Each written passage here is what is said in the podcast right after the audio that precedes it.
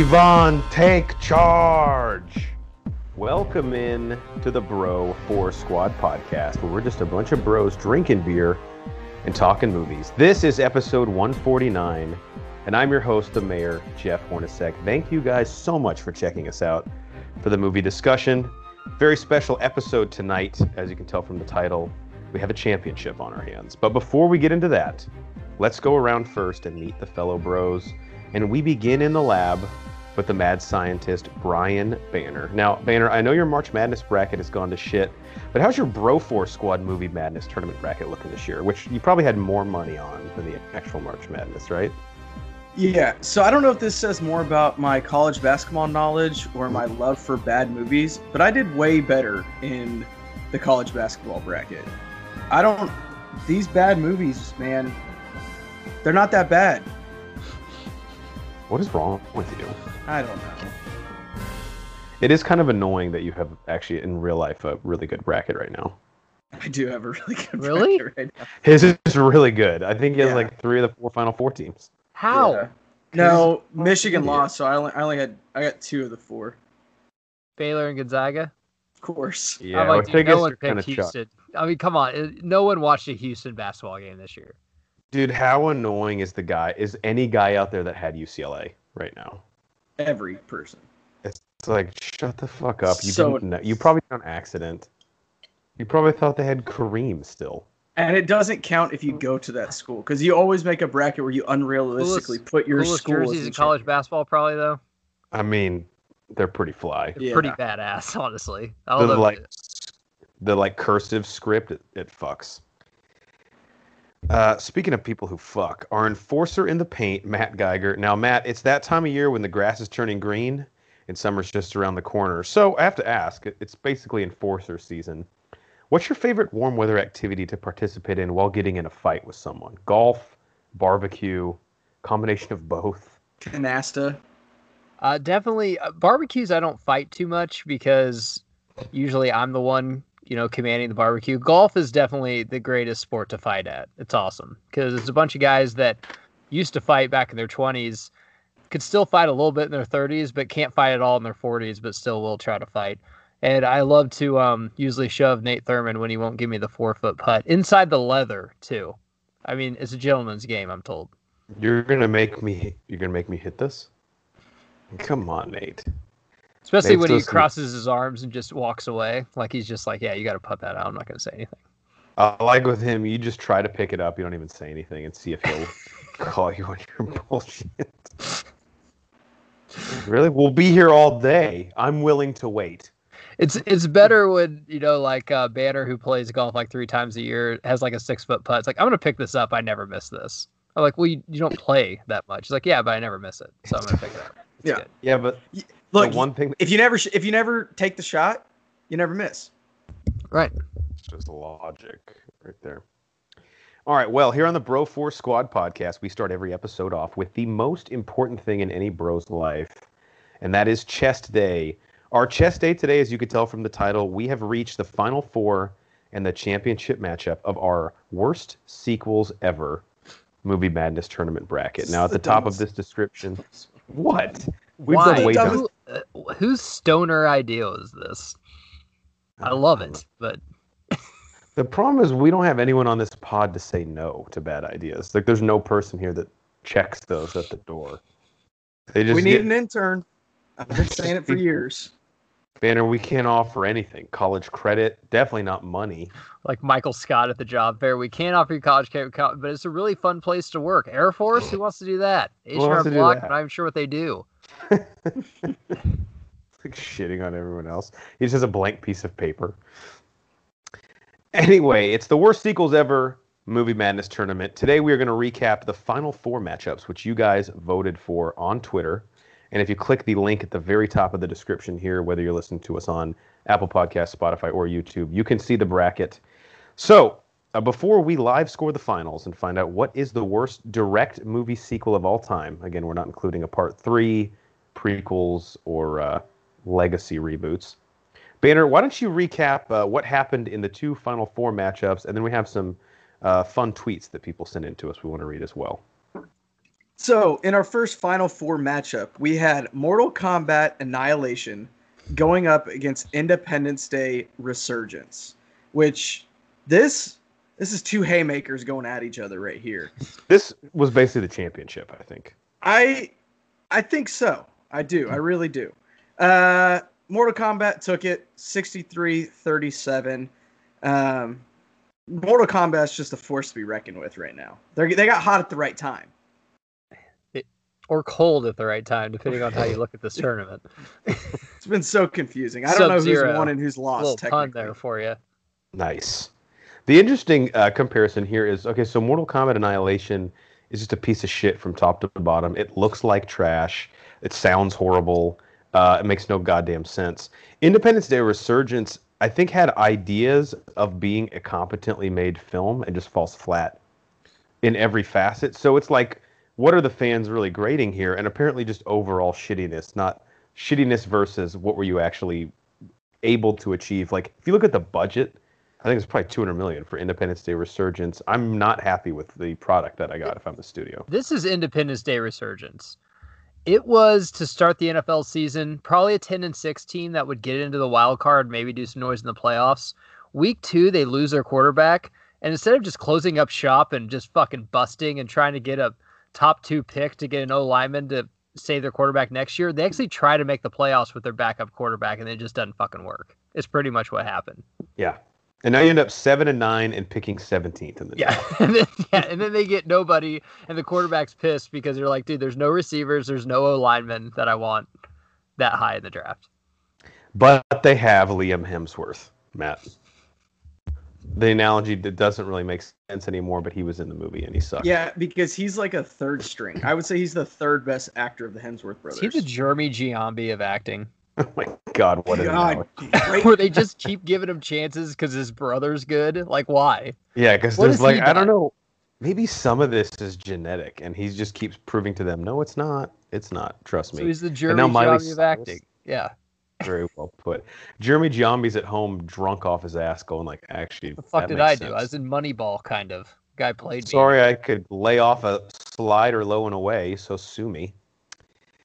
Uh, we got a tweet from Kreese Dofar, which I love this guy's Twitter handle. It's K R E A S D O F A R, who says, See, I'm impartial to this election and cannot vote. It's like North Korea. While Mortal Kombat Annihilation was horrible, especially with Bargain Bin Clancy Brown, that they recast Raiden with this guy kind of looked like Clancy Brown. Like if you squinted, you were like, "Is that fucking Clancy Brown?" He says, "I couldn't bring myself to watch Independence Day Resurgence. The first one is a staple of my childhood, and I couldn't live with the disappointment." That's really what a lot of this bracket is: is do you want to watch the movie and ruin the original? And uh, sadly, in most cases, we have done it. There's a new one coming. Is it on HBO, right? Yeah, HBO Max. Is it on it now? No, they just pushed it back a week, so I think to space it out from Godzilla vs Kong. Yeah, so I think it's in two weeks. You gotta let Godzilla vs Kong breathe like a Cabernet, because that's what it is. Let those tannins feel- mellow. I feel so sorry for a lot of the bros listening to us trying to pitch Godzilla vs Kong to their wives right now. Let's just watch it. Let's give it a chance. Could be cool. The chick from Stranger Things is in it. I don't there like any Str- woman that has any interest in watching that? man.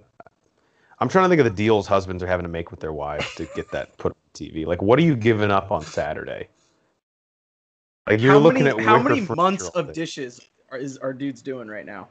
I tried to pitch it to my wife because uh, we're going on our first date since the kid was born this Saturday. I was like, Godzilla vs Kong is in theaters. She's like, yeah, or we could just you know go to a bar and talk and hang out. And dr-" I was like, yeah, we could do that too. I'm like, fuck. Yes. what you can do is get her drunk first and then just sneak her into the movie. It can't be- be like- actually, I, I thought it'd be cooler going with you guys and wearing our USA gear since Godzilla is kind of probably what is he Chinese or Japanese and Kong's from the United States. So we Yeah, just Kong- keep chanting USA every time Kong knocks him out, clapping at Don't each other. I'm out of town this weekend, but I'm in next weekend. Fuck, I'll drive. Like We have to wear- stand up to COVID. We have to wear Took a year. USA basketball tanks with no undershirts. Is what we have to wear. Oh yeah, absolutely. Obviously. Muscles out. All right, so uh, it's Mortal Kombat Annihilation advancing to the championship to potentially be the worst movie sequel of all time. But Banner, it has some stiff competition. Why don't you tell us who it's going to be facing based on our So- other final format? Our other Final Four matchup, we've got Son of Mask versus Transformers: Revenge of the Fallen. Another. Uh, this is about the same as the last one. We got 67-33. Son of Mask moving on. Uh, personally, can't say I'm too surprised by this. I'm actually surprised Transformers is even still in the tournament. Yeah, we'll bring this up in a second, but uh, Matt knows this. Superstars are what win in March, and Son of the Mask's lead actor is Jamie Kennedy. So, in a worst movies ever tournament, I mean, that's a big time bell cow that you can give the ball to 30 times and feel good about your chances. But it's not like Mortal Kombat Annihilation has any A-listers, and the ones they almost kind of did have, they didn't even return. I don't think. No. Well, my point was that Jamie Kennedy is so horrible in this movie that it's tough to beat absolutely. them. Transformers Revenge of the Fallen, I think it actually gets it kind of gets just drowned in how blah the rest of the Transformers series was because people like I mean it's bad, but it's probably not even my least favorite Transformers movie by a, long shot. Yeah, I would agree with that. I think that I think that it looks a lot worse because they kept on going. I think if they would have stopped at 3, yes, it would have been the worst of the franchise or but it wouldn't have been that bad. And still one of the story. You still had Shia LaBeouf and Megan Fox. You didn't have to get Wahlberg in there and Anthony Hopkins. Oh my god, wait I got a lot of Anthony Hopkins thoughts later on in the pod here. Before time. Uh, two tweets we got on this one. Another one from Crease Dofar who says, "Knowing Son of the Mask was in the running, a blowout was expected. Even if the brackets included not direct. This is a crazy statement, but I agree. Not direct sequels or prequels, meaning we're getting into like parts four and five. I'm sure it'd end up in the finals. Saying it's bad is an understatement. Guys, I had seen this movie in a long time. I think I saw it on TBS one day. I rewatched a four minute clip of it today on my lunch break, and that itself was even hard to get to while I was half paying attention. Isn't it more about the dog? It's a little bit about the dog, but Alan Cumming plays Loki in the movie, who the mask is actually a creation of. And Bob Hoskins, who's Mario from the Mario movie and in Who Framed Wow, Roger there's actually Rabbit. play- Loki in the movie. Yeah, and Bob Hoskins plays Odin. Huh. Wow. The yeah. So the whole Man, and Alan Cumming, of course, you don't is watch this once a year. Yeah. It's not my not my cup of tea. If you go read the the- beginning of the plot on Wikipedia, and we'll talk about this probably more in the championship, but it says Ben Stein reprises his role from the original Mask. I was like, what the fuck? He's in the first Mask for like yeah, 30 he's seconds. He's in it for apparently. a second. He's the guy that talks about Loki. He does the same thing in the sequel. Um, but it, wasn't the movie poster the dog with the mask on? Yeah, the dog is what brings the mask to Okay. Jamie Kennedy. And is Jamie Kennedy? He's not Jim Carrey's son. Oh no. Why would you think that? Oh, because the movie's fucking titled that. Yeah. That has nothing to do with it. Stanley Ipkiss. It's so fucking stupid. Uh, and then another tweet we got was from Cody at Cody six four eight one three eight three eight. He said, "I saw Son of the Mask in theaters, so I know it's bad." And Cody, God bless your Wow. soul. Can you? I don't believe that? Cody. Is everything is There's everything no okay way that home? movie is in theaters. no way. Yeah, that just seems like a recipe to That- purposely. That lose had to be. I I've heard some shit in my life, but that's a lie. There's that that movie is straight to VHS. There's no fucking way they thought that that could work in theaters. Matt's like from Step Brothers. Cody, I'm saying this out of love. Fuck you. Yeah. no way. that's the type of movie where like we'd go see something else. But I don't know when it came out, like 04. But we would walk into that theater and just before the movie starts, walk to the front of the auditorium and say to everyone, "You guys need help." Like, Like, why are you here? yeah. What's going on? Is everything okay at home? Don't answer that. I know it's Besides not. the eighth graders in the back row hoping they get an HJ. Like, why are you guys here? Yeah, that's the only one who makes sense. I missed that. Like trying to figure out which movie would be the least crowded to go with your eighth grade girlfriend. Yeah, just so maybe she'll blow you in the back room. And you're thinking like Son of Mask. I mean, that's a fucking lock. And then you show up in Cody's in the second row. Like, why the hell am I here? So lose, lose. All All right. To... well, no, I want you to say that because I know you'll regret it. No, it's fine. So in the finals, we have Mortal Kombat Annihilation going up against Son of the Mask. All right, now remember, those scoring at home, live betting this on Bovada. This is a matchup of which movie is the worst. So it's a, essentially uh, a battle of futility. So here on the Bro Force Squad cri- podcast, we typically have five criteria that we do all of our movie reviews on. We're going to cull those down to three for the championship matchup. Each of us will score which movie is worse in the three criteria. That's a total of nine points. So the first person to receive five points is the winner, which in this case is the loser, and is crowned the worst movie sequel of all time. Now, the first category is the acting. And Wait, are we doing five categories or three no, categories? we're just doing three because Okay. Just so- rewatchability. Come on, that's not fair. Yeah, and best scene, like that would require I have to watch more than 30 seconds of each movie. yes, it would. And you both have kids. for the best scene. Yeah, Yeah. because it mercilessly ends. I never wanted to be waterboarded so bad in my life.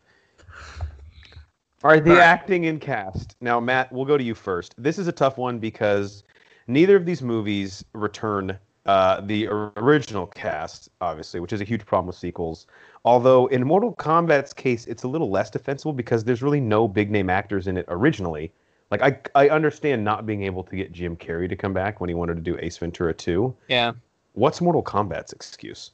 Uh, I'm gonna go with Son of Mask though. Um, and the reason why I think Mortal Kombat wins the acting and cast is just simply because of the way the movie's laid out.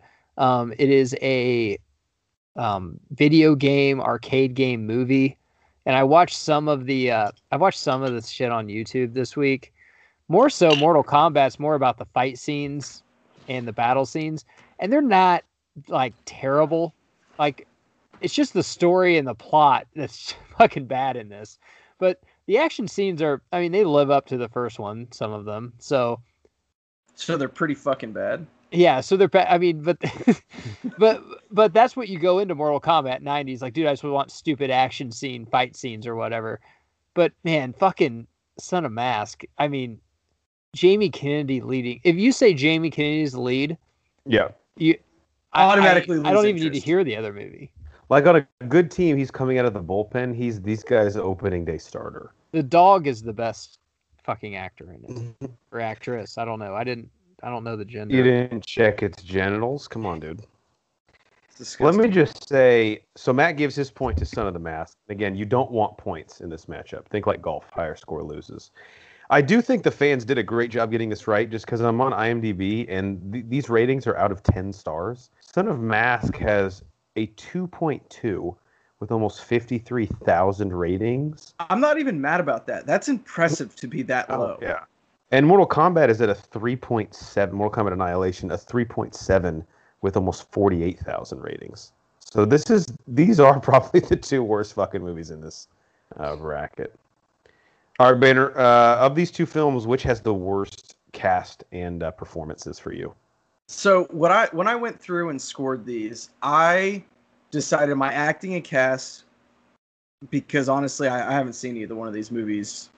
I don't know that I've ever seen Mortal Kombat Annihilation, and I haven't seen Son of Mask since I don't know, played ten years ago, like you said on TBS. So can't really actually go on their performances. So I'm I do off- remember, sorry, Banner, to interrupt. I do remember one time in college, you and I came home and we had free HBO at our house for like three weeks. dude, that was awesome. and we caught the last 15 minutes of Mortal Kombat Annihilation. But we were so drunk, we thought it was the first one, and we were like, "Dude, I don't remember it ending like this." And then we realized, like two days later, because it was playing again, you were like, "That wasn't the same Mortal Kombat movie we watched."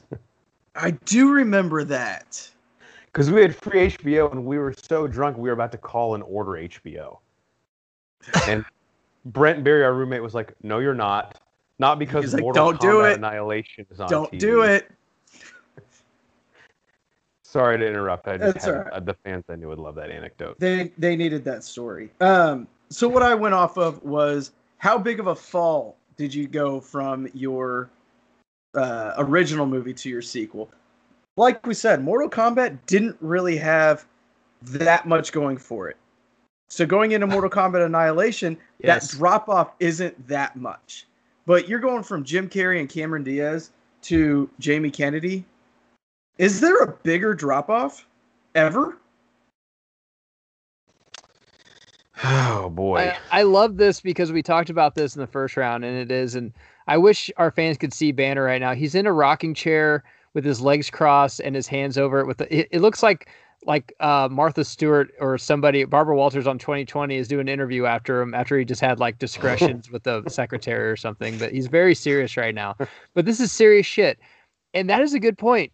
How good was the first one? How big is the fucking drop? If the first one sucked, then how bad can the second one really be? But the first one was like I wouldn't call The Mask a top 10 comedy, but I would call it a top 10 comedy of the 90s. And it fell off big time. like oh yeah. Yeah. didn't get one of the actors. uh, Like I Cameron. Diaz wouldn't come back. Jim Carrey When, would when back. it's saying Ben Stein returns, you know you have a problem. We got Ben Stein back though. Dude, if I'm Ben Stein too, I'm like, no one else is coming back. You need to pay my guy top dollar. Apparently, somebody must have stolen his money, so he needed the money to do this. God, that show is great. I didn't even know he's rich. Is he rich? No, uh, There's but as no a kid, you buy into it. You're like, dude, this is crazy. He's like putting up his own money for the prizes. Wow, the guy that was in Ferris Bueller for five minutes and the mask for five minutes is like the richest guy in the world. Who knew? God, old people love to just say Bueller. I'm like, bro, I'm ignoring you. I heard you. It was it was So, 20, Banner, years great. ago. Banner, you say Son of the Mask is worse? Son of the Mask wins that point. Yes. All right, so Son of the Mask is up 2 0. Uh, and I'm going to have to agree with Geiger here because he brings up a really good point. So, Mortal Kombat Annihilation, what do you actually, like, for me to enjoy the movie, what do I need the cast to do, right? First off, their faces are covered half the time. Second off, just do cool ass kicks and shit, and I'm good. The mask, like, if you think about what made the first one so much fun, it's Jim Carrey being over the top, right? So it's really cringeworthy and hurts me when you watch Jamie Kennedy try to be. It was a fool's errand. I mean, he could not succeed. There's no chance. And then on top of that, he's Jamie Kennedy. Um, he's doomed from the start. It would be like uh, I don't know. I'm trying to think of an. It'd be like an NBA team like trading their superstar and they draft some dude 18th overall and they're like, "We need you to be him." He's like, "I can't. I'm a spot up shooter." Poor Jamie Kennedy and the Jimmy mask is Kennedy went home and was like, dude, I know how to play this. I'm going to tweak it a little bit, but it's going to be great. I read on the Wikipedia page today, which by the way, it's short, but the Wikipedia page for Son of the Mask will just make you laugh like 10 times in the first two paragraphs. Because it just describes how big of a fucking, like why this movie was made. It's like, it lost $50 million. And you just say, well, no shit. Jamie Kennedy has said he was unpleased with the final product. Like, you think? I would hope so. you know, I don't really know what to tell you. Like Nelson Cruz saying Com- he's mad. the comment Rangers lost. below. It's let's say it's March 13th, 2020 right now. Would you rather relive 2020 all over again or watch these two movies back to back? 2020. Dude, not even a question. Not even Comment close. below. Which one do you want to do? Um, all right, so No, Son no of the beer or weed either. You got to watch them sober. oh wow. Yeah, definitely. I'll take 2020 twice. Complicates things. Um, Son of the Mask is up three to nothing. That brings us on to the story and the plot. So, according to IMDb, let me read the plot synopses for both of these films. Son of the Mask from 2005, directed by Lawrence Guterman, probably the beginning and end of his career. Plot synopsis says Tim Avery. Tim Avery? Isn't that the guy from Making a Murder? Steven Avery. I'm sure Stephen Tim was one of his Okay. brothers or cousins. Damn it, that would have been awesome. Yeah. Yeah. I don't It know. connects. Yeah. get out for WrestleMania. All right, sorry, that threw me off. Tim Avery, an aspiring cartoonist, finds himself in a predicament when his dog, Geiger, stumbles upon the mask of Loki. Then, after conceiving an infant son born of the mask, so there's probably a mask sex scene, he discovers just how loony child raising can be. Oh, Jesus Christ. That was a bad plot synopsis. Can Mortal Kombat Annihilation sound worse, according to IMDb? Did any of these, Jeff, instead of just giving you a plot synopsis, ask why? Like, why do you want to know this? It's it's like one of those uh, like escape rooms where when you click on a certain thing, it just says, "We're just going to get you the help you need." Yes, for the plus synopsis. Mortal Kombat Annihilation says a group of martial arts warriors have only six days to save the Earth from an extra dimensional invasion. And I'm going to guess they save it at the very end of day six before we even get into it. So, Banner, we'll go to you first. The story and plot. Which of these sounds stupider?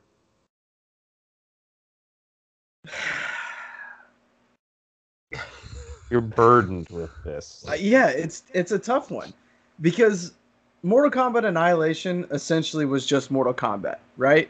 Like it's the exact same thing. Hey, but, we're, I- m- but taking place on Earth now, which is le- way less cool yeah, that's true. instead of Outworld.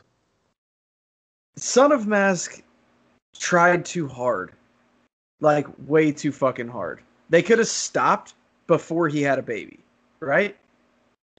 Well, that's the first five minutes of the movie, but yeah, they should have stopped then. Right. and that's my point. uh, I think I'm gonna go give the point to Mortal Kombat Annihilation merely because Son of Mask tried to be a story. Even though it didn't work, it at least tried. Mortal Kombat, which is not a f- indictment on the movie, it is what it is. It just said, "Hey, we're gonna go out there and have." It's basically a motion picture of a UFC fight. Makes sense. So I'm All gonna give so- the point to Mortal Kombat Annihilation for being worse because Son of Mask tried. Very fair. Yeah, Mortal Kombat Annihilation is probably one of the worst plots of this whole bracket, meaning there's just nothing there. It's just a series of fights, which again, I get that's part of what makes the IP so good, but you take it out of Outworld, which is one of the more interesting parts of the universe, um, and just try and throw a countdown on the the framing device, and it's really fucking stupid. So, Son of Mask is still up three to one. Geiger, for you, which story or plot is stupider? I'm I'm giving the point to Son of Mask again. Um, I feel like I'm picking on it, but l- let's be honest. Mortal Kombat is a fucking arcade game. Like Banner said, it's basically just a fight tournament. It's a UFC tournament. That's it. They decided to make it a movie because us '90s kids would go see it. Coming up with the story, there is no story at the arcade game or anything like that. You just basically go to Fight Island. And You either die or you win. On to the next. Yeah. That's it. Um, so coming up with the story, the story that you just said, Jeff, I'm like, all right, that makes sense. That's fine. Yeah, you. I mean, you got a time which you have to in any action movie. Like, hey, you got six days or 24 hours or whatever. But Son of Mask, I mean, imagine in that pitch meeting, like, well, and then after that, he has a kid, and oh, it gets wacky because the kid is a mask now, like the little baby. Uh, I'm like, why? Like, someone need to be like, why are we even doing this? Like, why There's don't we a just guy come up in with the some room, new like- movie with Jamie Kennedy that, you know, is goofy or something like that, and make, you know, and I've been shitting on Jamie Kennedy a lot. Actually, I like a lot of the stuff he's in. He's usually like fourth or fifth build. But who knows? If you would have given him an original idea, I mean, he could have maybe had a Rob Schneider career for a while. God, it's sad that that's like his ceiling. But you're right. You're not wrong. Matt at a bar, like, hey man, you're a victim of circumstance. I think you could have been like poor man's Rob Schneider. And Jamie Kennedy's like, thanks, bro. Kids Choice Award award. uh, It'll slime It's in everything. the whole deal. I can see that in the future for you. you have that kind of potential. What a great fucking line. You have that. Look, I don't look. I don't have to piss. I'm just trying to level with you. um, all right. So Geiger gives his point to Son of Mask, which is now up four to one. Another interesting thing, and I love when these matchups get this way. So I was looking at this and I was like, all right, who can I punish for being longer than the other movie? And Son of Mask clocks in at an hour 34 minutes, and Mortal Kombat clocks in at an hour 35. So these things know you got to get us in and out. I'm Yeah, not going to. Those are both Yeah. good numbers. Yeah. so I really can't indict either here. I will say this: I reread because it's been you know nine or ten years since I watched either of these movies. And if you're at home, just shut the fuck up. We're not going to rewatch these films right now. Okay. No, I'm not going to rewatch. Son of, yeah, I, my mental health is in a fragile state. I'm not going to put on Son of If you, Mask. if you do though, hey, you know, we were looking for an intern, so Exactly. I would love to have somebody watch these movies. Like, tell me again what happened in that. Um, but I was reading the plot to Son of Mask, and it's actually like the Loki stuff in the first act is actually kind of interesting with Alan Cumming. Like Odin, now again, it's all played for laughs, but Odin, played by Bob Hoskins, sends Loki to Earth to retrieve the mask because he says like basically it's fucked up humanity. Like Jim Carrey wore it, and now this guy has it. And Loki, spoiler alert for Son of Mask, if you care, seek help, but also skip ahead 30 seconds. Uh, Loki kills Ben Stein in the opening scene, rips Ben Stein's face off, and puts it in a display in a museum to replace the mask. So there's some interesting stuff happening. Now, the movie's still a colossal train wreck, don't get me wrong, but if it has anything of an advantage over Mortal Kombat Annihilation, it might have a slightly better plot. So I'm going to go with Mortal Kombat Annihilation as having the worst plot. And the final score going into our last category, which is the impact of each film, is four to two. Son of Mask is in the lead. And remember, being in the lead means it is on pace to be crowned the worst sequel of all time. So, lasting impact. Matt Geiger, what do you think? Son of Mask or Mortal Kombat Annihilation? Which is worse? I'm gonna go. I'm gonna give this point to Son of Mask because before this tournament, I totally forgot that was even a thing. But I did know what Mortal Kombat Annihilation was. Of Mask is actually really forgettable. Um, I guess just because it makes no fucking sense in the story at all. Uh, it is a comic movie, kind of, um, but I totally forgot that movie even fucking existed until this happened, and I actually I, I feel like Ryan Howard in The Office. He's like, if I just left here, everyone would forget I was here, and I would forget too. I forgot Jamie Kennedy was in it also. yeah, it's beyond forgettable. I think our brain uh, just suppresses it like a childhood trauma, basically. All right. Well, that will actually, based on. Uh, Sorry, I, it was anticlimactic. No, I should have picked the other one. I respect you for just scoring honestly. Uh, so it's five to two. Son of Mask, it will be the worst movie sequel of all time. But Banner, more importantly, much more importantly, there's a spread in Vegas to cover, which is one and a half Mortal Kombat Annihilation plus one and a half. Will they cover? Or will Son of Mask cover for those who bet on them? Which has the worst impact? So I'm gonna throw some some stats at you guys real quick. Okay. Love it. First, Mortal Kombat, the first one, 18 million to make. Oh, okay. It yielded 125 million. Holy Okay. shit. Yeah. It's because there's sick people like us, those 90s kids that all went to the fucking theaters and saw it. Dude, that movie was red hot though when it came Yeah. out. I mean, Oh, that was yeah. right. Uh, th- th- these are these weren't fucking banner. These weren't um video game movies that after they were hot ten years later they came. I mean, Mortal Kombat that was at its peak in '95. Yeah. Dude, people were probably like playing it in the arcade at the theater and then going to see it. That sounds This wasn't cool. Sonic that all kids now don't know what the fuck it is, and our age are like, oh yeah, that's kind of cool. But I have an eight-year-old kid. Why the fuck would I go see it? Yeah. Also, making Mortal Kombat for 18 million sounds pretty cheap. Like Goro, he looks like shit, but he also looks expensive as hell because they did it practically. Yeah. I mean, I think that, I mean, they got their money's worth, right?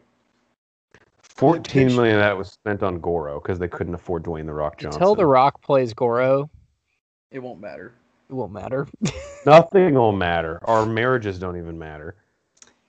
Mortal Kombat Annihilation, 30 million to make. It On yielded what? it yielded 51.3 million. It made a fucking profit. How? Matt, this is like uh this is like the New York Mets GM. They're like, where the fuck did you spend that money? We have 55 wins. Like what year was the second one come out? Ninety-seven. 97. 97. Yeah. So two years later, I was gonna say inflation, but not in two fucking years. I don't even think the president switched. Was that No. that makes no sense?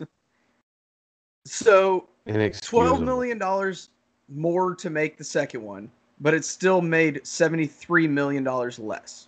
Okay? Let's look at the mask and the son of mask. The mask 23 million dollars to make, Yeah. which with all the CGI and Yeah. stuff I could see, it made one or 352 million dollars. Holy shit. For a comedy in 94, that's pretty fucking good. So then we've got 10 years later, right? Dumb and Dumber make that? Fuck, that's a lot of money. In 2005, that's when Son of Mask came out. Hmm 10 years later, we're like, hey, let's capitalize on Jim Carrey, who's not even in the fucking movie. We're also, this, you guys are going to shit yourselves. $100 million budget. It must have been in theaters then. That's just totally irresponsible, though, from a studio. You cannot spend a hundred million dollars on that movie, and none of that is going towards paying Jim Carrey. That's Warner Brothers, isn't it? Right? Uh, I don't know where to find that on IMDb, but Keep going, Banner. I'll look it up. Son of Mask made $60 million. wow. So it lost forty million. So it lost 40 million. So our discrepancies here, it was 77 million dollars more to make and it lost nearly $300,000. Wait, three hundred thousand.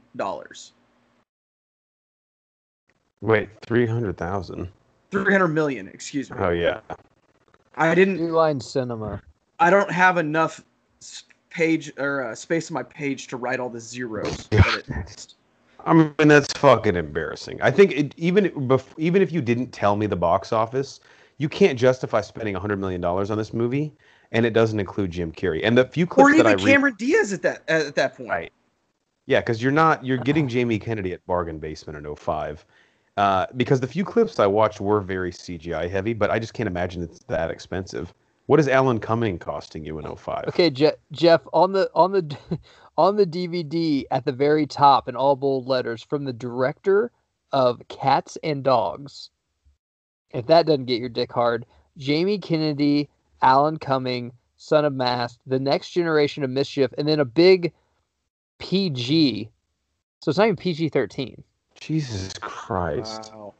Matt, I, I know Matt and I have joked about this for years, but I'm getting more and more serious. If you pay us each seventy thousand dollars, we will just sit in your board meetings and just be like, "Don't do this."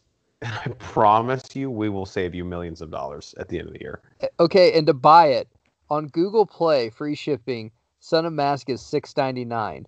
At Walmart, the mask and Son of Mask is three seventy four. Jesus. so keep half your money and get not only your shitty movie but a better movie.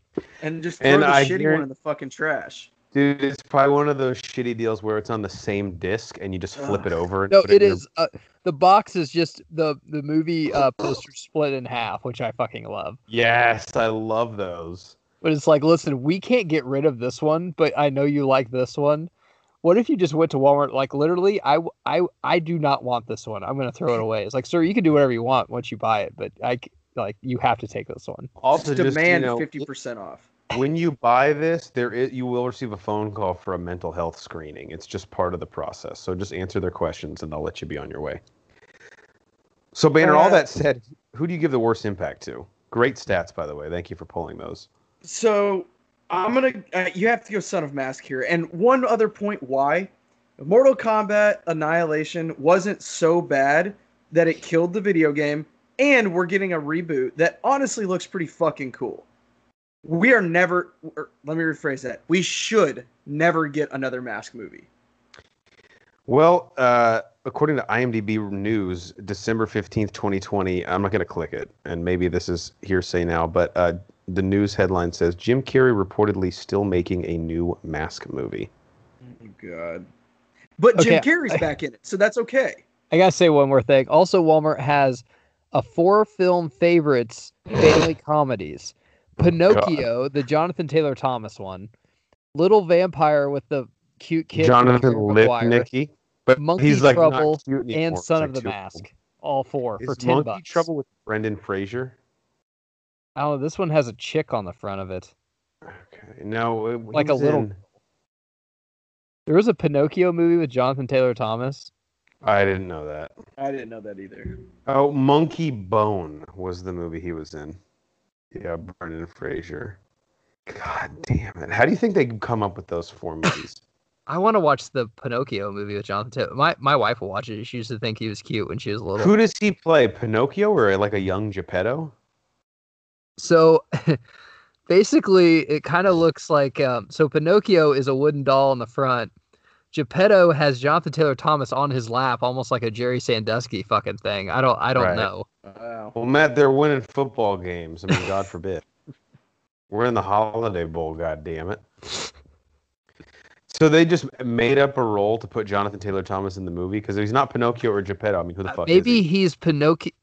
Wasn't Pinocchio Jiminy always a real boy? Or no, he was a wooden boy that turned into a real. Maybe he turns. Or no, into didn't Jonathan Taylor. Geppetto have a son who died named Pinocchio, and that's why he made the doll? That's probably who he is. I don't know. Uh, Pinocchio's kind of. I'm giving my point to Son of Mask.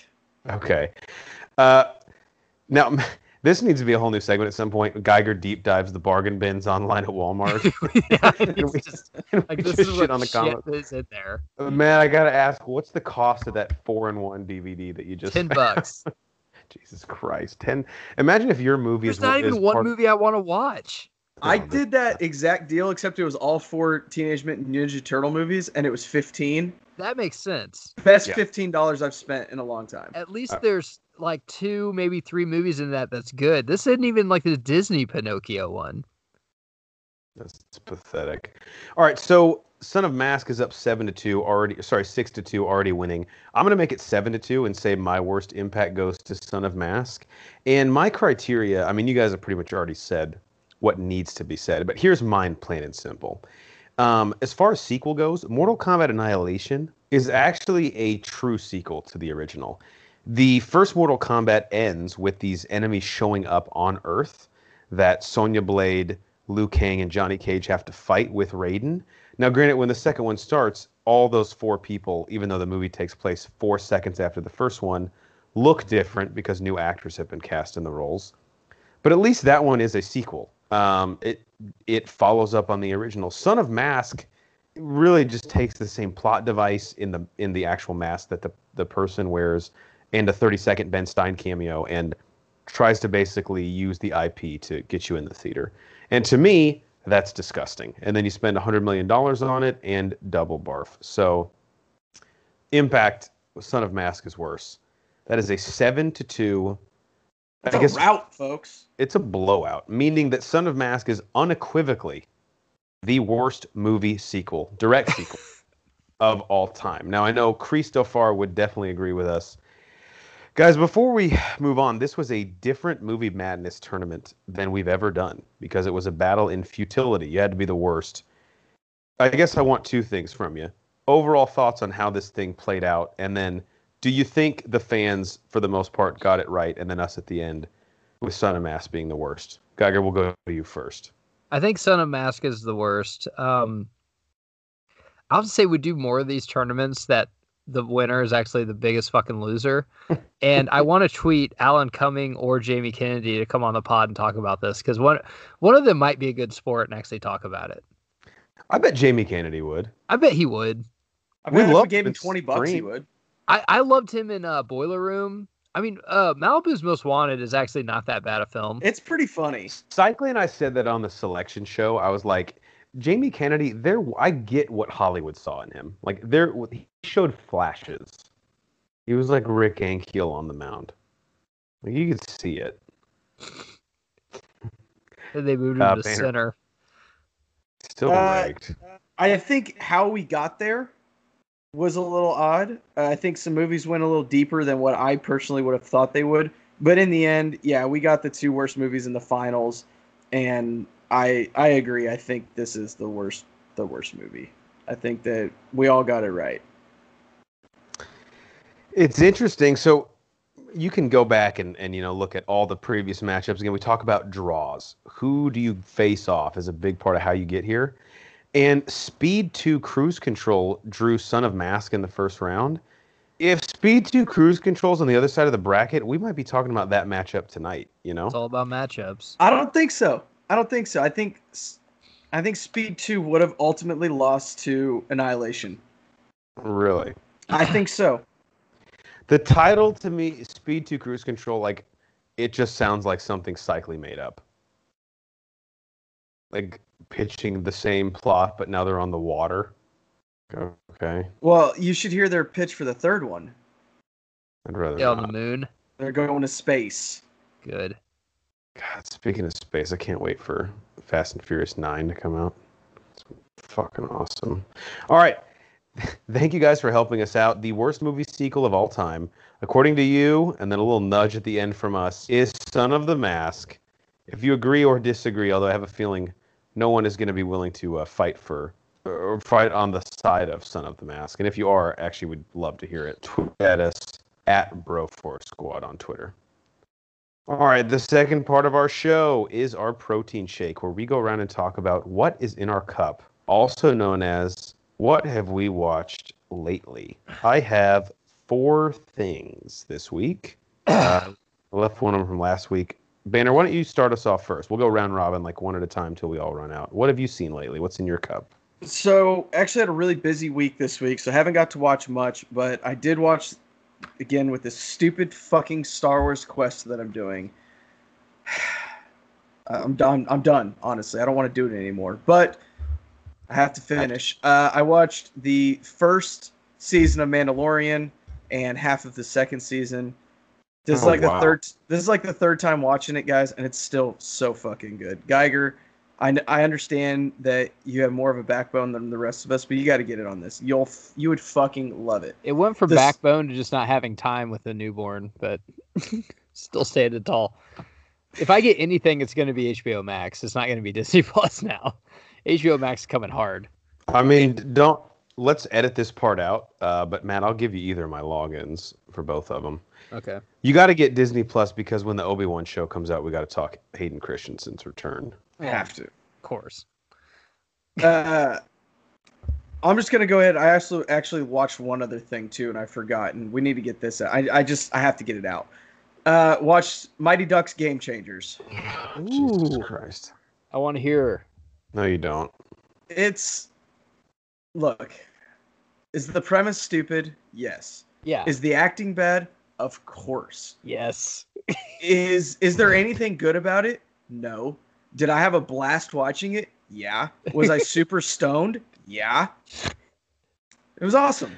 I'm just tell. I'm I, I just age want to know one thing. Uh, sorry, Jeff. I just want to know one thing.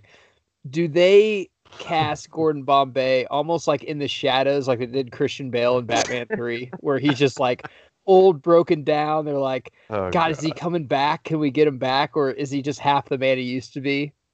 Uh, he's actually probably the best part of the entire show because he's a complete asshole. He hates hockey now. He's and the basically only- reverted Gordon Bombay from the original, right? Yes, he he is still. Revertigo. Uh, I don't know if he has vertigo. No, Revertigo. Like he's the Is he- Gordon Bombay before he meets the Ducks in the first Is one. he a lawyer? No, he runs a ice rink, but he hates hockey, so he doesn't allow hockey there. Lauren Graham's character, who's the mom, comes to him and says, "Hey, I've got a fuck ton of money. I will give it to you if you let this be our home ice." And he goes, "Well, how much money?" Of course, they didn't show us. They write it on a piece of paper, and he goes, "Sure, that sounds good."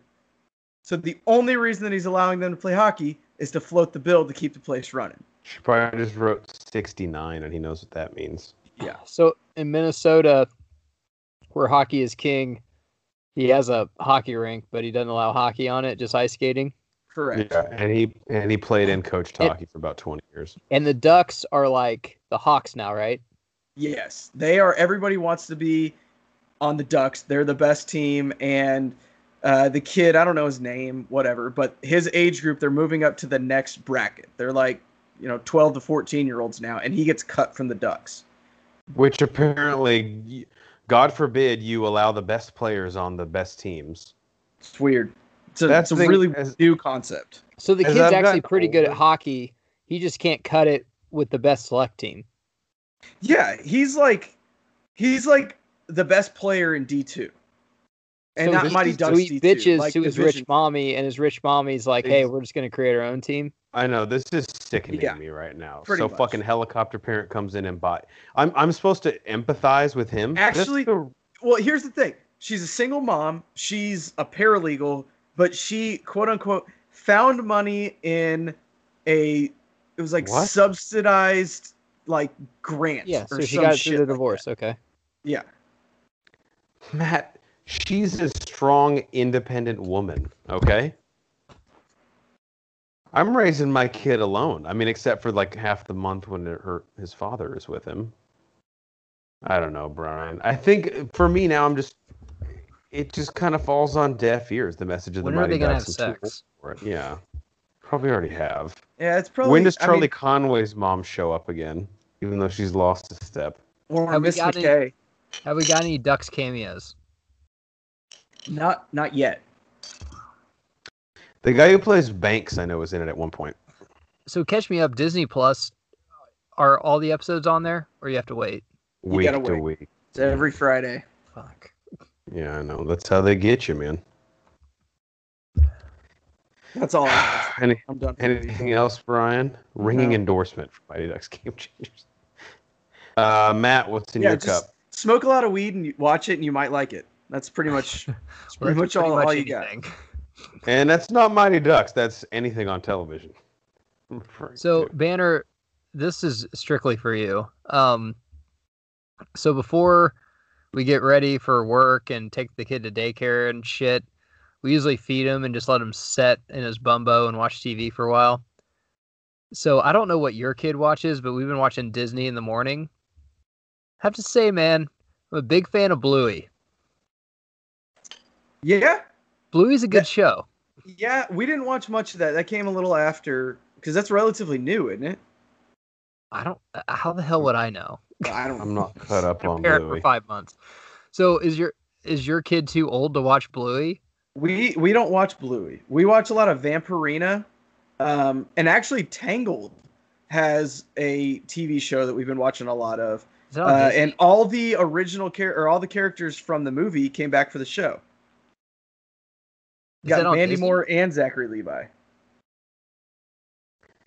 Is it on Matt, Disney I'm found. Uh, I don't know if it's on the Disney Channel. Uh, Just got a Bluey shirt up. yeah, no, he's got- Matt, you need this one. It's Bluey and it says Dad Goals. Oh yeah, yeah. Jeff, You you, know would about actually like this show. I probably would. It's it's kind of a throwback because some of the other shows I watch are like, all right, this is you know, it's just so Disney. I, Ooh, you I know, like- I- yeah, click on that you one. I like that. Yeah, you see this, Matt? I mean, we're this is your fucking attire, dude. Imagine cutting the sleeves off this and lifting weights in it. oh yeah, That's but bro. it's- Bluey's like it's it's for kids, but they, it has some adult humor in it too. Where like I I literally Oh, laughed out good. loud four times. My wife's like, "What are you watching?" I'm like, "I'm watching Bluey. This is fucking hilarious." And it's uh, the dogs are English too. The- Like Does it's he do English show. karate or something? Because this shirt, he's like, or no, maybe he's like a Johnny Bravo type. You know? No, it's like Bluey's a girl too. You you you need to watch it, Jeff. It's Disney in the morning. You'd actually kind of like it. I mean, I won't put any. I mean, this guy looks cool, and the fact that they have apparel that for adults, like, I'm already kind of digging it. Yeah, it's it's a pretty fucking cool show. I didn't even know they had apparel. I'm probably gonna have to buy a shirt for me and my wife now. Yeah, one hundred percent. yeah, he digs it. I I consider it kind of like Franklin the Turtle, but with like Oh, adult yeah. humor. Dude, we had some good shit when we were kids. Franklin the Turtle, Arthur. I some love animals we Arthur. could look up to. Did you guys ever read Bernstein Bears? Yeah. Yes. You know the big controversy about uh, we can't get into it on pod about the name of it. How people claim they were it changed between when we were kids and now, but it's never changed. No, I haven't heard about this at all. This is an off What's pod. This is like Yeah. a we have to be three beers deep to have this conversation. Okay, I'm excited. Uh, Matt, can I jump in and then we'll go back Yeah. to you if you have anything else. Um, so I watched uh, Mulholland Drive, which is a film by David Lynch. He's the guy who did um, he did like Twin Peaks and some other shit. A, a couple friends of mine, Nate Thurman actually recommended this to me, and he told me it's a mind fuck. It's gonna, it's pretty crazy in the end. This is so we're doing our top 100 movies of all time list right now for our five year anniversary. So far, I've ranked 694 movies. Mulholland Drive is 694. Wow. It's the worst film I've ever seen in my life. And there are people out there groaning, rolling their eyes. Everything's a metaphor, man. oh my god. You know what I'm wondering? What's what's 696 or five? What what's the one movie that's worse? No, this Iron is Man the 3. worst. Oh, this is the worst. I mean, I can pull up my list right now. I don't want to give you too many spoilers, but since we won't talk about this on pod, Iron Man 3 is second worst. Uh, let me pull. Well, I haven't got to the eyes yet. I'm ranking. Right now, Mulholland Drive is just because this is great podcasting to pull this up live. Um, Mulholland Drive is show, six hasn't oh Matt, Matt, you'll love this. Mulholland Drive is six ninety four. Six ninety three is Blade Runner twenty forty nine. One of the worst movies me and Jeff. I tried to watch Blade Runner, the first one. I got 20 minutes in and I, I couldn't do it anymore. early in the pod, me and Jeff were at the theater. We're going to do a review afterwards, talking to guys that were into the pod, subscribed to us. We were talking about ideas and shit. We were so amped. Went in that movie, Bore Fest, left, Oh my drank, god. Did a review. It was it was uh, yeah, it was really really rough. Horrible movie. Anyway, uh Mulholland Drive. Listen, man. If everything is a metaphor, then like just nothing, Nothing is, is. right? Like it just there has to be some point to some of the convolution that you have in a movie. And I'll just fully admit it. I, I might just not be a David Lynch guy. So it was shot horribly. It looks like dog shit. Uh, Naomi Watts is good in it, but I told Nate Thurman afterwards, bro, you that was a big strike against your recommendations for me. Like that one hurt because not only did I not like it, but like I don't know how you got through this. I kept thinking something's got to change. At least there were boobs in it. Put it that way. That's probably the only reason you got through it. Yeah, probably. Um, I got three more things, but Geiger, Ben, are you done? Was it just those two you watched? Yeah, that was it. I didn't Okay. have much. Guy I'll Girl, report next week how the second episode of Game Changers is, though. Don't worry. I I just wanted to talk some March Madness since that's what I've been watching a lot and wanted to get you guys thoughts on it because I just feel like this year has been completely ruined and I've been completely disappointed in it. I don't know if I'm the only one that feels this way. Um, No, and I don't know what specifically you're referring to, but I think the NCAA has scheduled the the days of these It's games, all fucked up. and I it's don't know why. Have you heard a reason why? Uh, I was I, I was trying to look that up and I can't find one. The two reasons I just thought at the top of my head was one either they're playing it all in one spot, so time zones. I thought um, that doesn't make sense either because you know UCLA played last night and tip was like at nine o'clock here, I know. which means it was like at eleven o'clock, ten o'clock Indianapolis time. So that makes no fucking sense. I didn't know if uh, they didn't know if they were going to have March Madness. So with like TV sponsors and everything like that, maybe they had shit booked like that Indianapolis wherever they're playing. Maybe it was booked for like you know a convention or a wedding or something like that. So they had to do it on Tuesday, Thursday. But they need to get it back Who's having because a wedding at the same place that March Madness? Well, is you happening? you no, I mean I get what you know what I mean, like, a business stuff like convention. Yeah, I understand. I don't what know saying. what they're doing. I doing. just had to give you Uh, some shit for that. But you is don't it, is move it COVID March reasons Madness. that you know we don't know? I have no fucking idea. But the I, the one thing I do know is that the national championships usually played on Monday. So even if you don't give a fuck about those two teams and your bracket's busted, you're gonna watch it. But when Right. the Elite Eights played on Monday and Tuesday, and your bracket's busted, or you don't care about USC and um, fuck, I don't even know who they played, Gonzaga Yeah. I, like you need that on Thursday, Friday because on Monday I'm so tired from the weekend I want to go to bed early. Same with Tuesday, but Thursday, Yes. Friday I will stay up a little later and watch games and go what to I don't understand is like it's always a big deal to take Thursday, Friday off of March Madness, right? 100%. You take those yeah. two days off Yeah. and you watch 32 fucking games in two days. They didn't allow you to do that this year. It was Friday, Saturday, and then Sunday, Monday. so now you have, asinine. which just doesn't make any sense. When in you used to be able to have four days of fucking basketball, and now you have like one and a half.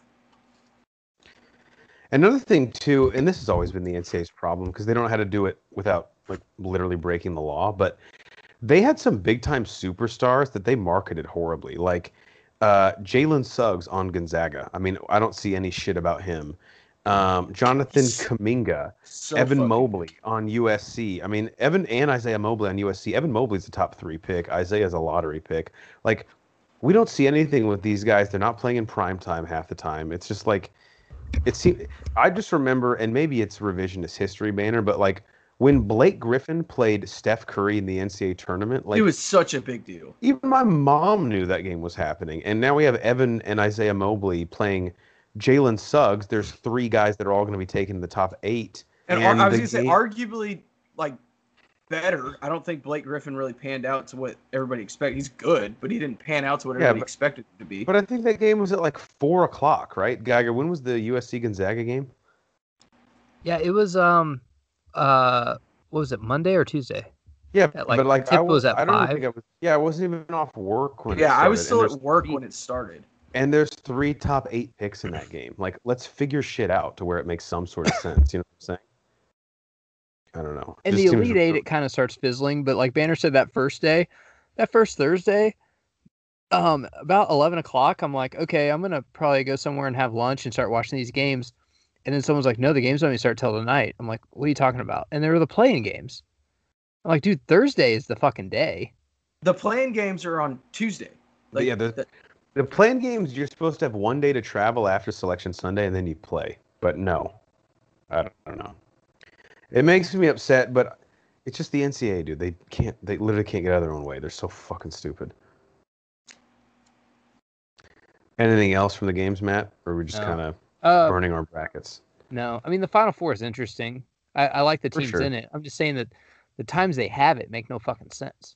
It just pisses me off because, like you said, if I could at least fi- find a reason for their justification of it, I guess maybe I would sleep better at Yeah. night. But I don't know what it is. I don't know if they know what it is. and, And it's it's one of my favorite things all year and i didn't even know there was a couple days i'm like what games are on tonight i didn't even know that like i didn't It's even know really frustrating. When you have a product like this that's so accessible, like the reason people do brackets is because you cannot have watched a single game all year and beat somebody that's watched hundred games. You know, Mhm. Like that's how it works. And you my wife fills one out every year, and she Yeah. probably wins half the time. and she you goes, know? no, literally, she goes, "Hey, what color are this team's jerseys?" i like ucla's colors they're fun Yep. let's go let's put them in the final four even though they're playing game. yeah. Okay, babe, that's fucking stupid. I told you. Can you name one person who's ever played for them? Yeah, go barons it's bruins yeah that's That's what I said. said. That's not what you said. The NCAA fucking things up since whenever they started. All right, I have two things I want to run through quick, and then one that I really want to get your guys' take on. So I finished after about two years. This was like what the the fiance and I would watch, like when we're eating dinner or uh, just like can't figure out what to watch. Uh, Modern Family, all eleven seasons of it, two hundred forty-five episodes, I believe. And as far as sitcoms go, I think this one has a high floor and a low ceiling. It doesn't peak that high, but it never dips below a certain level, which I think is a key with any show that runs that long. That's that's big for a sitcom. it's consistently funny, but I will say this one thing that uh, I wasn't too big a fan of the characters in it don't really grow or change throughout the show. And it falls into the sitcom trope where like 40 to 50% of the humor is literally just miscommunication throughout the course of the show. Like, for example, there's an episode where Gloria, played by Sofia Vergara, her and Jay, played by Ed O'Neill, have to split up to do their Christmas shopping. And Gloria runs into someone at the mall and she says, Jay and I just split up. We're doing our Christmas shopping on our own. And that woman thinks that she meant her and Jay are getting a divorce. She texts her friends that, and that's the episode. Hinges from there. Miscommunication. Haha. She thought you meant something different. That's like such a low hanging fruit for sitcoms, right? So they fall into that trap a lot. this is really really. interesting That's jeff because i started like, watching this season. it's it's on it's on TV a lot now, and Mhm. I I never got into it. And then a couple years ago, I sat down and watched it. I actually really enjoyed it because a lot of the actors in it. I I mean, I love Sofia Vergara, um, the girl that was in Billy Madison. I love Julie her. I love Ed O'Neill. I mean, I, yeah, it was great. all of us grew up with Married with Children with our dad. So, Oh, um, but I tend to agree with you where the best part of for me is Cam. I think he's the best. Oh yeah. Which, by the way, Eric Stonestreet, huge KC guy, like big time. Yeah, he's from Kansas fan. City, and And that's what where Cam's character actually like yes, you know he's gay but he grew up like on a farm and was like a good athlete and like all this stuff like his backstory is actually and he's actually the only one he's not homosexual but the other actor is which is interesting yes, yeah. but he seems to play a was- better gay well not really he's more flamboyant i guess then But he's also it's funny because he's really manly because his character played college football, so he'll Yeah. like kind of switch back and forth.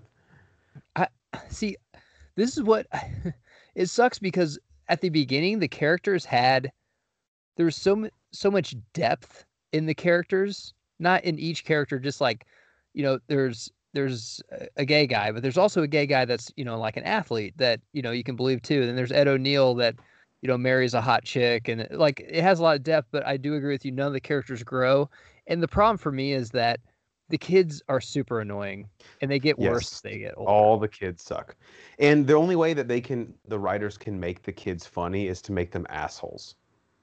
Is what gets a little bit repetitive. Luke's a terrible actor. Um, I can't remember the Hispanic kid's name in it. He's Uh, terrible. Manny. yeah, he's- he's- Manny. He's, like Oh, bad.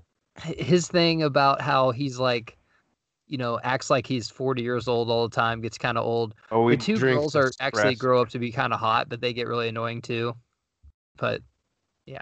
Yeah. Um, Rob Riggle actually is probably the most recurring side character on the show. So those are just a, another KC connection, and his character's funny because he plays Phil's like real estate rival, and he's like a douchebag. Obviously, he'll do like I whatever. love Nathan Lane to as sell a. Pepper.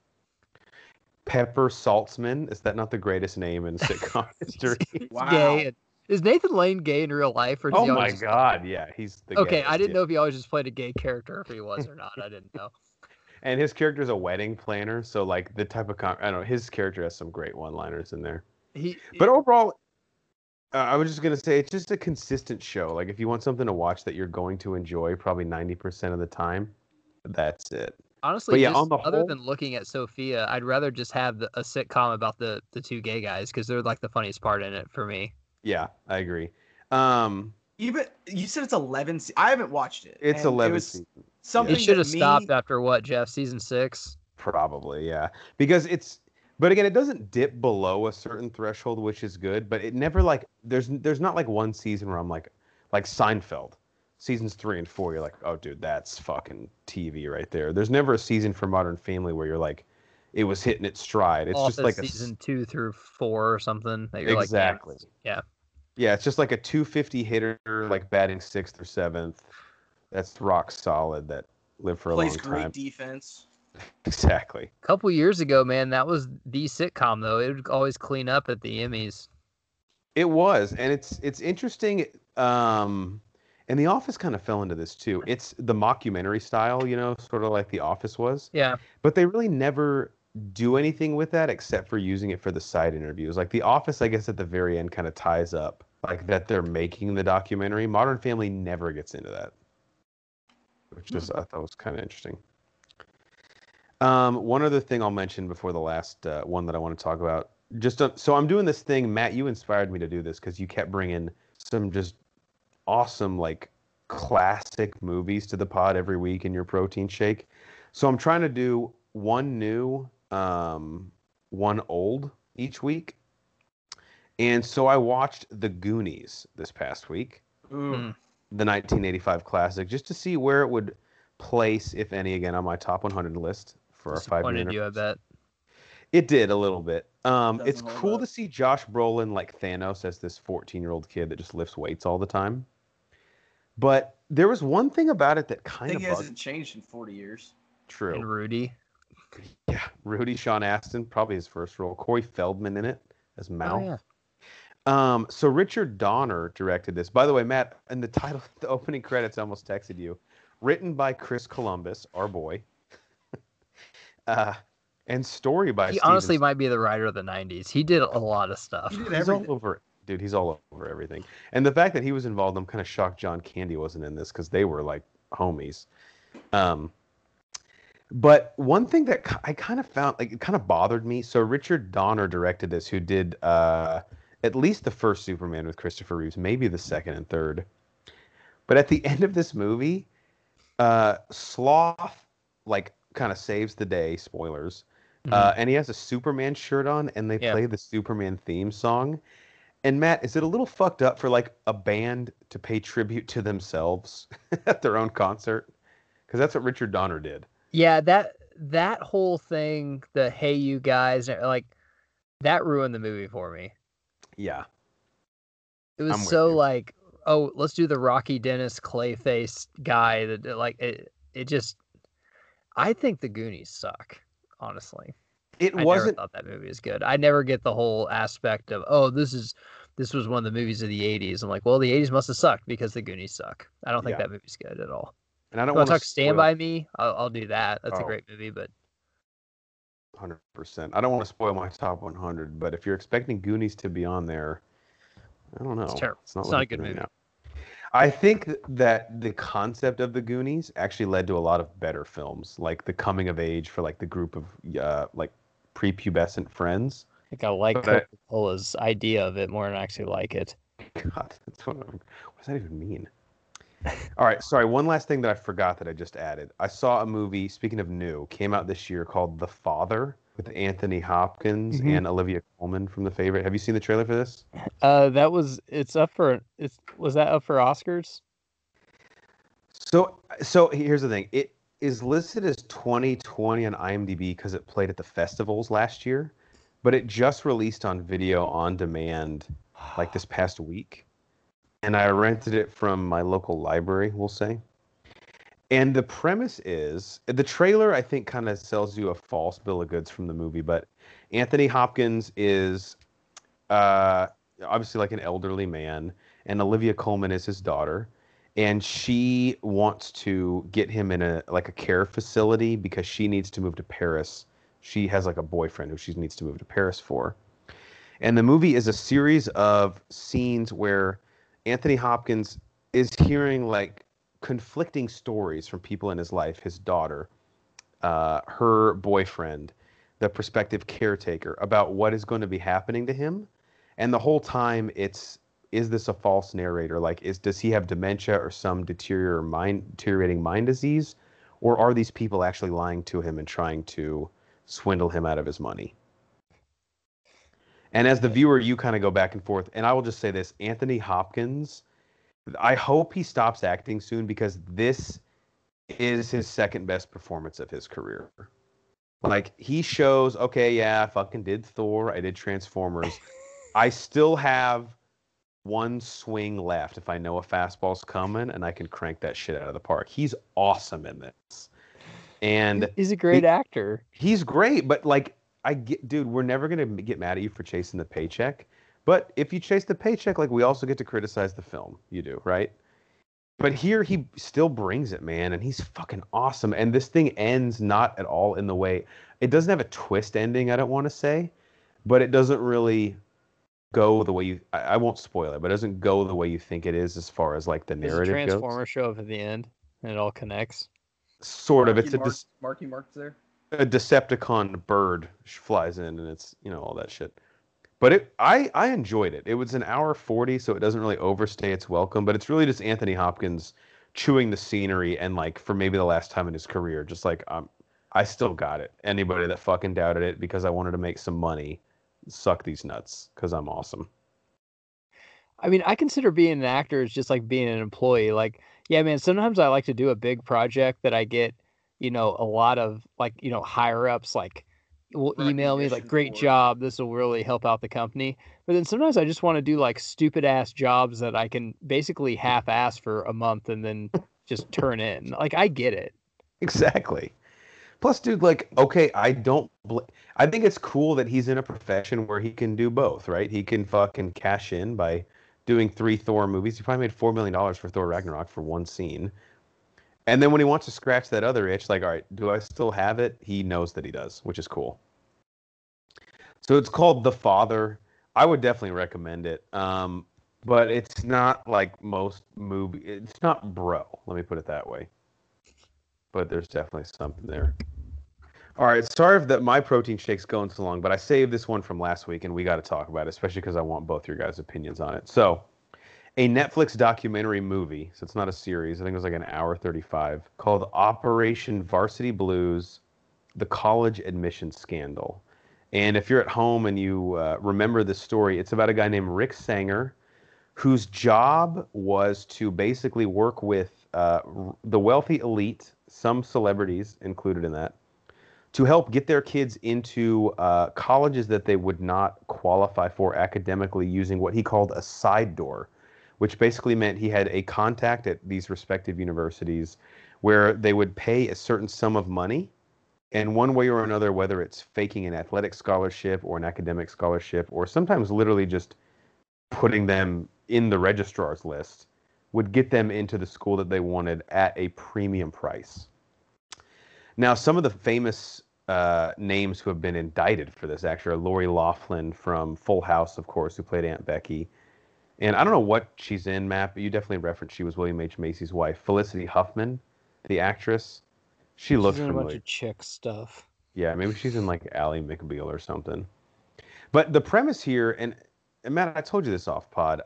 I think it's bullshit. This is even illegal. So call me. Maybe I'm the, maybe I'm the sheriff of Nottingham here, and I, I'm way off base. But uh, these are private universities: Stanford, Yale, Harvard, USC, where Rick Sanger takes money from the parent, he pays it to the university ipso facto, and they get their kids in the school. Now, is it somewhat nefarious means? Sure. Does it circumvent their uh, academic standards in certain cases? Sure. But I personally think if I'm a private school and you want to pay, like if Matt wants to pay me $100,000 and Banner wants to pay me $40,000, who the fuck's business is it which which is which of their kids has better grades?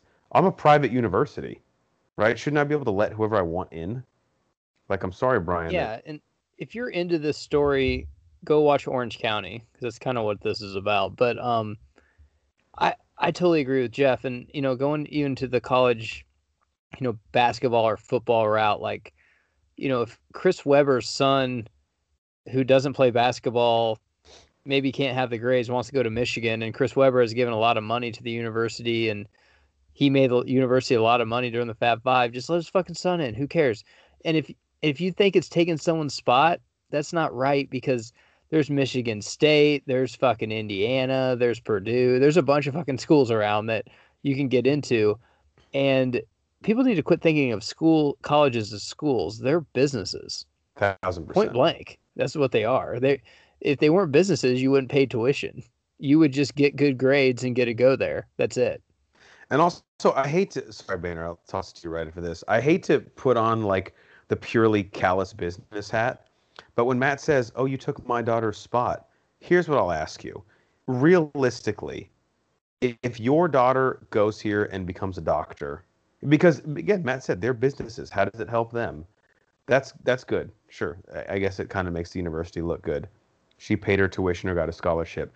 Does that help us more, or does two hundred thousand dollars off the top from some rich person help the university more in the long run? Like, cool, you're one of eight million doctors that went here, and I know I sound like an asshole saying this, but I just think I'm trying to be realistic about the business part of it. Banner, am I a son of a bitch for saying that? I almost don't want you to answer that question. you are a son of a bitch, but not because of this. Um, let me ask you this: Is there any difference here in when we went to school, Jeff? We both went to Oklahoma State. I don't think that's a secret. The athletes that go to that get into school and they're playing school, they are baby. They get tutored every single day. They have to go and check in on all this stuff. When I went, I failed out because I didn't have anybody checking in on me and making sure I was doing my work and things like that. So, what's the difference in those athletes getting that better treatment because they're an athlete so that the university can make money as opposed to me who's just a dude who I'm just giving you my $40,000 so I can get a piece of paper? What's the difference in flipping that now and going, "Hey, I'm going to give you $200,000 to get me into the school and this other person only has to pay 50." I feel like I need to get it tattooed on my body somewhere because Bob Sugar said it best. It's not show friends, it's show business. And like Matt said, I mean, if someone makes a massive contribution to the school, like why do they need to defend why they let that kid in? I think why can't Stanford just be like, "Yeah, you want to know why we let this kid in? His dad gave us 2.1 million dollars. We're a private university. Fuck off." Like Jeff, did the schools get in trouble for this? Uh, so Stanford is the only one still in court, but really it's just the people who took the money. But again, and I hate to keep circumventing like the rules here, but the people had to take the money as the side doors because the schools for some reason can't do it. And like Matt and I always say about recruiting, you're never going to stop it. It's just how do people have to sneak around the regulations? is And really I don't get down why to. they're in jail. Like, why is this a big deal?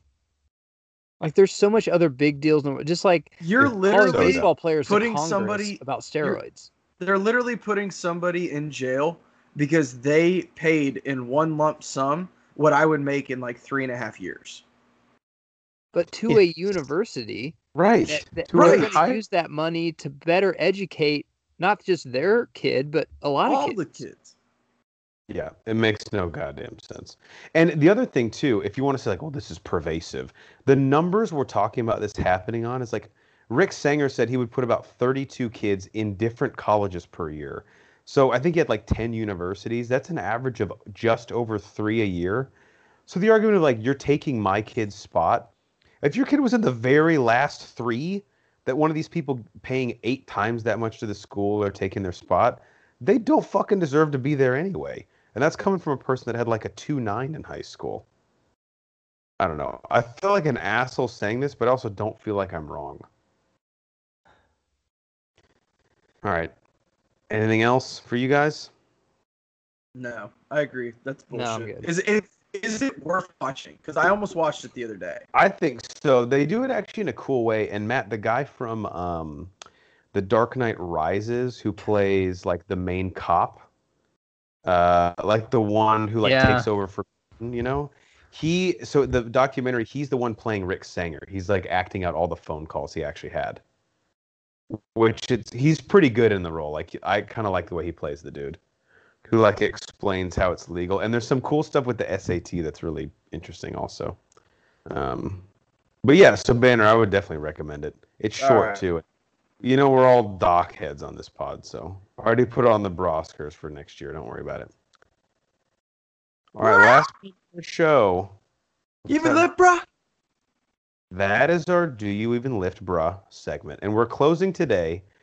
Uh, it is our question and answer segment, but today we're returning to Bro Force Squad Trivia. Since we have the Brain Trust on the pod over the past probably year or so, we've been doing a recurring trivia contest where each of the bros on the pod will each bring a trivia question to ask the other two.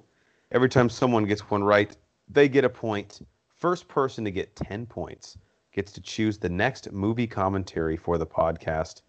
And we have given half points for stealing answers. So, the standings as we sit tonight, not only do we have our worst sequels ever movie madness champion, we might have our trivia champion tonight. Because since it's first to 10, Geiger sits at nine and a half points. Banner could win as well, sitting at eight and a half points. And I've been fighting through injuries and you know multitude of legal issues off the court, so I'm only at six and a half points. But um, again, it's not an excuse. I just want to bring it up at the beginning of every press conference, so people know. Uh, Banner, why don't you, if you have your trivia questions ready, do you want to ask yours first? If not, I can Yeah. get. Yeah, we can we can do this. Uh, He can do. let's this. go. Let's go, Matt first. Okay. Matt, whose net worth as of 2020 is more, Harrison Ford or Leonardo DiCaprio? As of 2020, you said. Yes. Um, No stealing. I'm assuming since it's an either or, right? Yeah, I, this I would is- say yes. I'd say Leo since he did Once Upon a Time in Hollywood. that is incorrect. Harrison Ford is What? 300 million. Leo is 260. Leo's only 260. What has Harrison Ford done? Does he have like a winery or something, Harrison Ford? Uh, maybe, but how much royalties does he get off of Star Wars I guess that's true. and Indiana Jones and American Graffiti and Air Force One? No one is getting royalties off American Graffiti. Like, let's fucking relax. Damn. All right. All right. That just shows you talent doesn't equal dollars in this industry. No offense to Harrison Ford. Jeff, how many Pixar movies are there? Banner has it tattooed on his chest. Remember? Yeah, I'm trying to think of what is what's on his chest. I know there's that birthmark under the left nipple, but I'm trying to think of the number. How many Pixar movies are there? Um,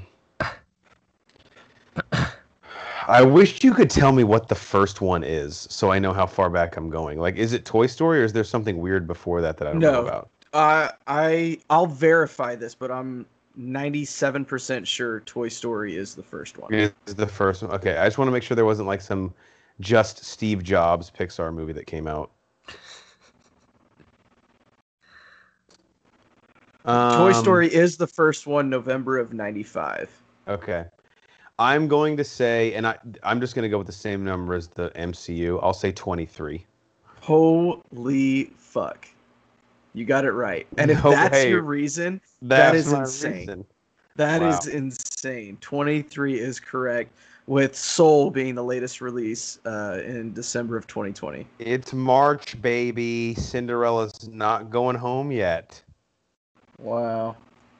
All right, uh, Matt. Why don't you go second? Because I'm actually looking at my trivia questions, and I think both you guys are going to get mine. So All right, if you end Banner. up, I won't ask. in one of the shitty Pirate sequels, who, what famous rocker plays Johnny Depp's dad, and what band is he a part of?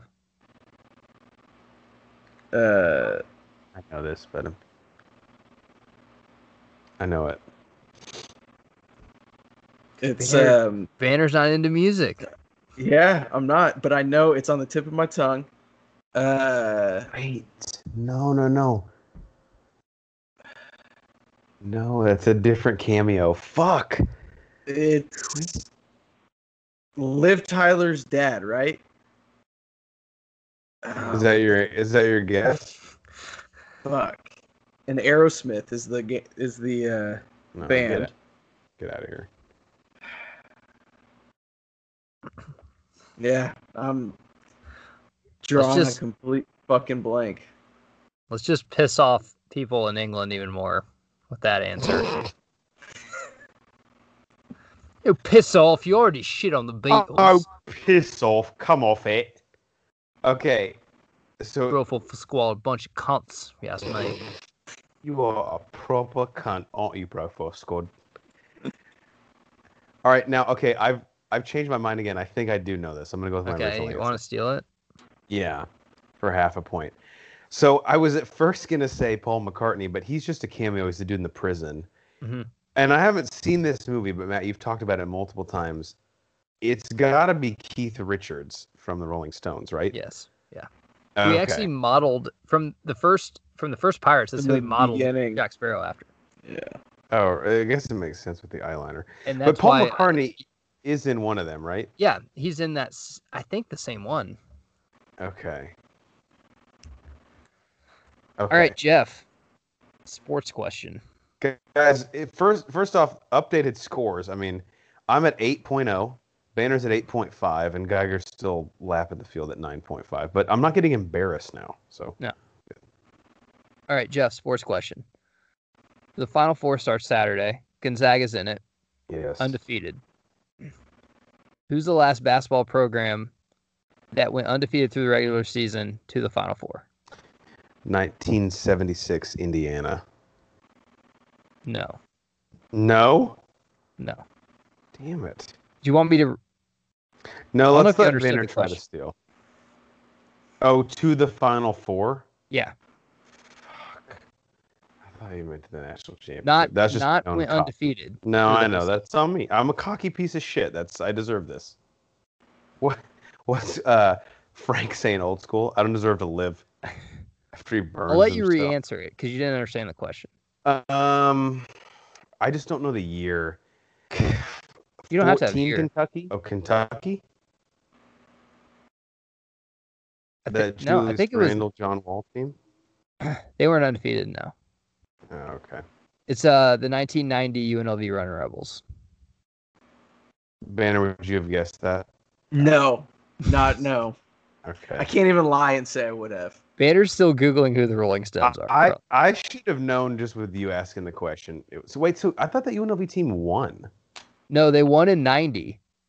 And then the next year, they were all like LJ and Stacy, all of them were juniors, and they all came back next year, went undefeated, and that same Duke ke- team beat them.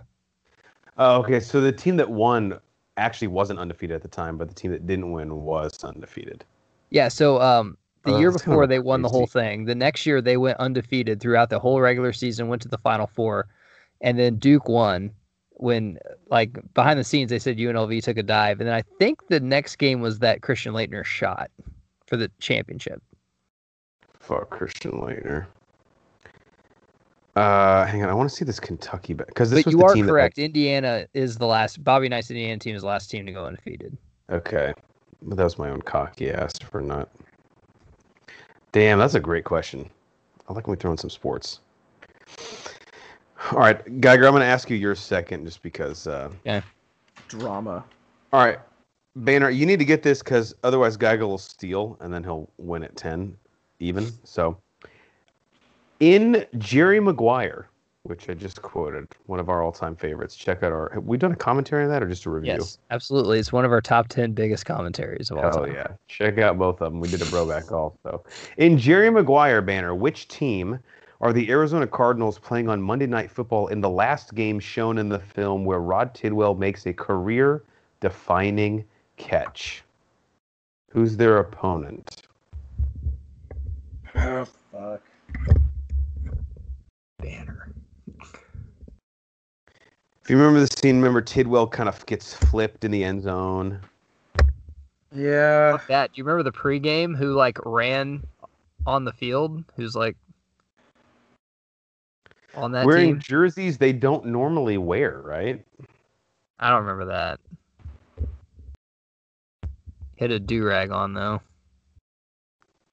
Well, Matt, that could be anybody in the 90s. I mean, No, there's But only yeah. one person that made it work. that pulling it off. Why don't people do that anymore? You know how shit comes back like they're wearing short shorts know. now and a lot of basketball players are wearing the white t-shirts on their jersey. Why don't the do rag come back? I know, and that's one that I can't wait on. Like I need it now. And no, the skull caps don't count. No, that doesn't count. I'm pretty sure this is wrong, but I want to say the Chargers. What? I know. No. I know. All right, Geiger. Walk it off. I won't even I won't even answer it. Uh, give me the other give me my question. Jesus Christ. Wow. All right. Wow. I mean, I'm gonna give it to you anyway. This is this is like the remember when the wrestler could pin the guy, but then he lifts his head up like just the cocky fuck he is. Like no, like I'd no. rather I'd rather kill him. All right, Geiger. Dancing on all of our graves. In the Disney Channel original movie Johnny Tsunami, what is the title character Johnny's actual last name? Fuck. Come on. Johnny oh my God, Geiger. Capicala, something What did like you that. say? What did you say? It's like Johnny Johnny Capicala. I'll give that to you. It's Yeah, I'll, Kappa- I accept. yeah. Capahala. His Capihala, yeah. grandpa is actually Johnny. I mean, I don't know if he legally changed his name, but on the cast list, his grandpa from Mortal Kombat is Johnny Tsunami. And Matt, until he earns the title, he's Johnny Kapahaala. Yeah. Okay. And uh the answer was Barry Switzer's Dallas Cowboys. And Deion with the Yeah. respective dude. Uh, I Troy I don't actually. remember seeing Troy or Emmitt. I saw Deion. well, Troy says something to Jerry in the tunnel after the game. No, he says to his agent, "Why don't we hug like that?" oh yeah, yeah. I forgot about that. 'Cause Actually, I think he's represented by Bob Sugar, isn't he? I think so, yeah. And he tries to hug him and Troy just kind of shoved pushes Yeah, it's like, well, not now. It's fucking desperate. Um, That's back when we thought Troy was gay, remember? only because Skip Bayless said it, and now we all, of course know how credible he is. Twelves. He dated Erin Andrews, didn't he? Was that a rumor? I don't know. He probably I think he did. he probably hung out. Um, to sort of steer into the skid, the Johnny Tsunami sequel, which is probably horrible, is called Johnny Kapahaala Back on Board, where he becomes one of those dudes who like surfs the hills in the desert. So that's cool. Is he a soul surfer though? Probably. Sell out, and do it for money. Because apparently, if you get paid and also do what you love, you fucking suck. what fucking brainwashing Brink was. I remember like thinking, oh man, if you get paid to do what you actually enjoy, you you're just not a good person. All right, well, Geiger, you win. Uh, I'm giving you the Predator. All right All right. solves that. I you just I'm glad Banner didn't win because you know what movie you saved us all from. Oh yeah, Abraham Lincoln Vampire Hunter. Vampire Hunter, yeah. That's right. It's all Where right. basically we don't Let's talk the whole back. time. It's just Banner telling us how great it is. yeah, Run now back. Banner's the guy at LA Fitness. Run it back. You're like, dude, we played for two hours. I'm going home. Like, I have to eat dinner. All right, congrats to Matt Geiger, who also covered the spread. Uh, guys, that'll do it for episode 149. What a fun one it was. Any closing thoughts? Banner, let's go to you first in the lab. Just pull over for emergency vehicles, please. It's not that hard, guys. It's not. I mean, I don't know what else. I mean, we can't ask any nicer. yeah. Don't make me get mean. And if you think it might be an emergency vehicle, let's say it's like one of those Schwan trucks that delivers like dairy, pull over anyway. People need their ice cream. It's the least you could do. Or like a tow man. Worst thing you could do is run into a tow truck. When you said toe man, I don't know why I thought about like your toes on your Like, feet, like but that's not a feet. that's not a profession. So, Matt, I hate to give you any accolades, but I kind of feel like you were the MVP of this episode, especially winning the cup. Uh, do you want to rub it in Banner's face? Don't rub it in my face because I'm the mayor. Like, No, I just I want to say if you want to be our intern, just comment below. The only uh, criteria we ask is that you'll watch shitty movies we don't want to watch, you'll write squad blogs we don't want to write, and you'll never, ever, ever, by any means, ever ask to be on pod. and that's a hard and fast rule. Yeah, just don't ask. If we want you on, we'll ask. We know how to contact you, so shut the fuck up. Banner, I could see like Banner walks in, somebody's watching like Expendables 3, and Banner's like, What the fuck's this? I wanted to watch this for the pod. Now you're watching it? You're fired. Can't get good help these days. you can't, it's impossible. Especially for free. And if you have fake boobs too, we can't hire you because we don't we don't make enough money to give half of it to our wives off this pod. Yeah, that's true. We're already We're giving all- half to Cycly, on top of the half he already makes. Yeah, by the way, guys, I looked at the contract. We're getting fucking hosed on this. Oh yeah, for sure. Yeah. We need to hold out. Yeah. let's all let's all podcast? hold out. Yeah, we're holding out. Exactly. Cycly said Take he's fine with that. South actually. Beach.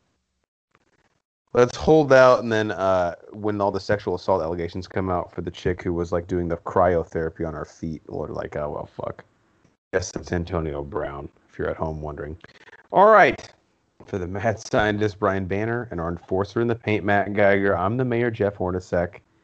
We are the Bro Force Squad podcast. Thank you guys so much for checking us out. Follow us on Twitter at Bro Force Squad. Find us on Letterboxd, Apple Podcasts, Spotify, and YouTube if you type in Bro Force Squad as three separate words. And check out our website and all of our squad blogs. Geiger has a great one about uh, movie theaters coming back this year. You need to read broforcesquad.com.